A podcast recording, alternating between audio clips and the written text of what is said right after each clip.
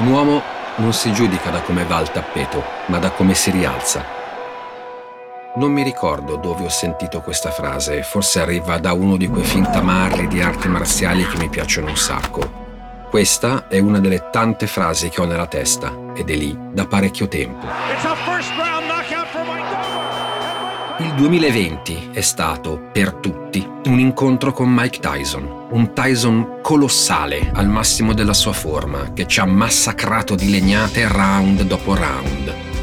Non ero preparato ad affrontare Tyson, anche se la pandemia ha soltanto tirato l'ultimo pugno, quello che mi ha abbattuto.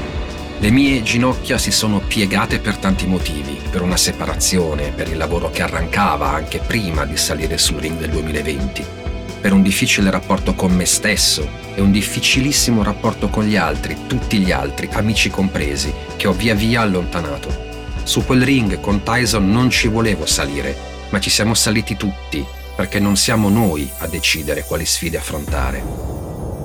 Un uomo non si giudica da come va al tappeto, ma da come si rialza.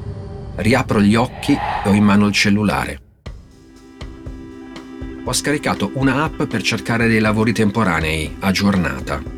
C'è l'annuncio di una società che cerca rider motomuniti per consegnare vino la sera. Ho un motorino, uno scooter 125. Pensavo di venderlo, per placare rosi del recupero crediti, come ho fatto con le mie collezioni di fumetti degli anni 70 dell'editoriale Corno. Non ho ancora venduto la motoretta. Chissà perché. Ripenso alla fine degli anni Ottanta, quando ero un ex paninaro con il Moncler arancione e facevo il Pony Express. Mi piaceva da matti. Giravo per Milano cantando, mi sentivo felice e libero. Rispondo all'annuncio. Ho una moto, conosco molto bene la mia città, ho bisogno di lavorare e mi piacerebbe fare il rider. Davvero. Spero. Ma questa volta spero per pochissimo tempo, giusto una mezz'ora. Mi rispondono subito. La mia candidatura viene accettata mi devo presentare alla loro sede il giorno dopo, con moto, casco, mascherina e cellulare carico. Sono felice, sorrido, ho un lavoro.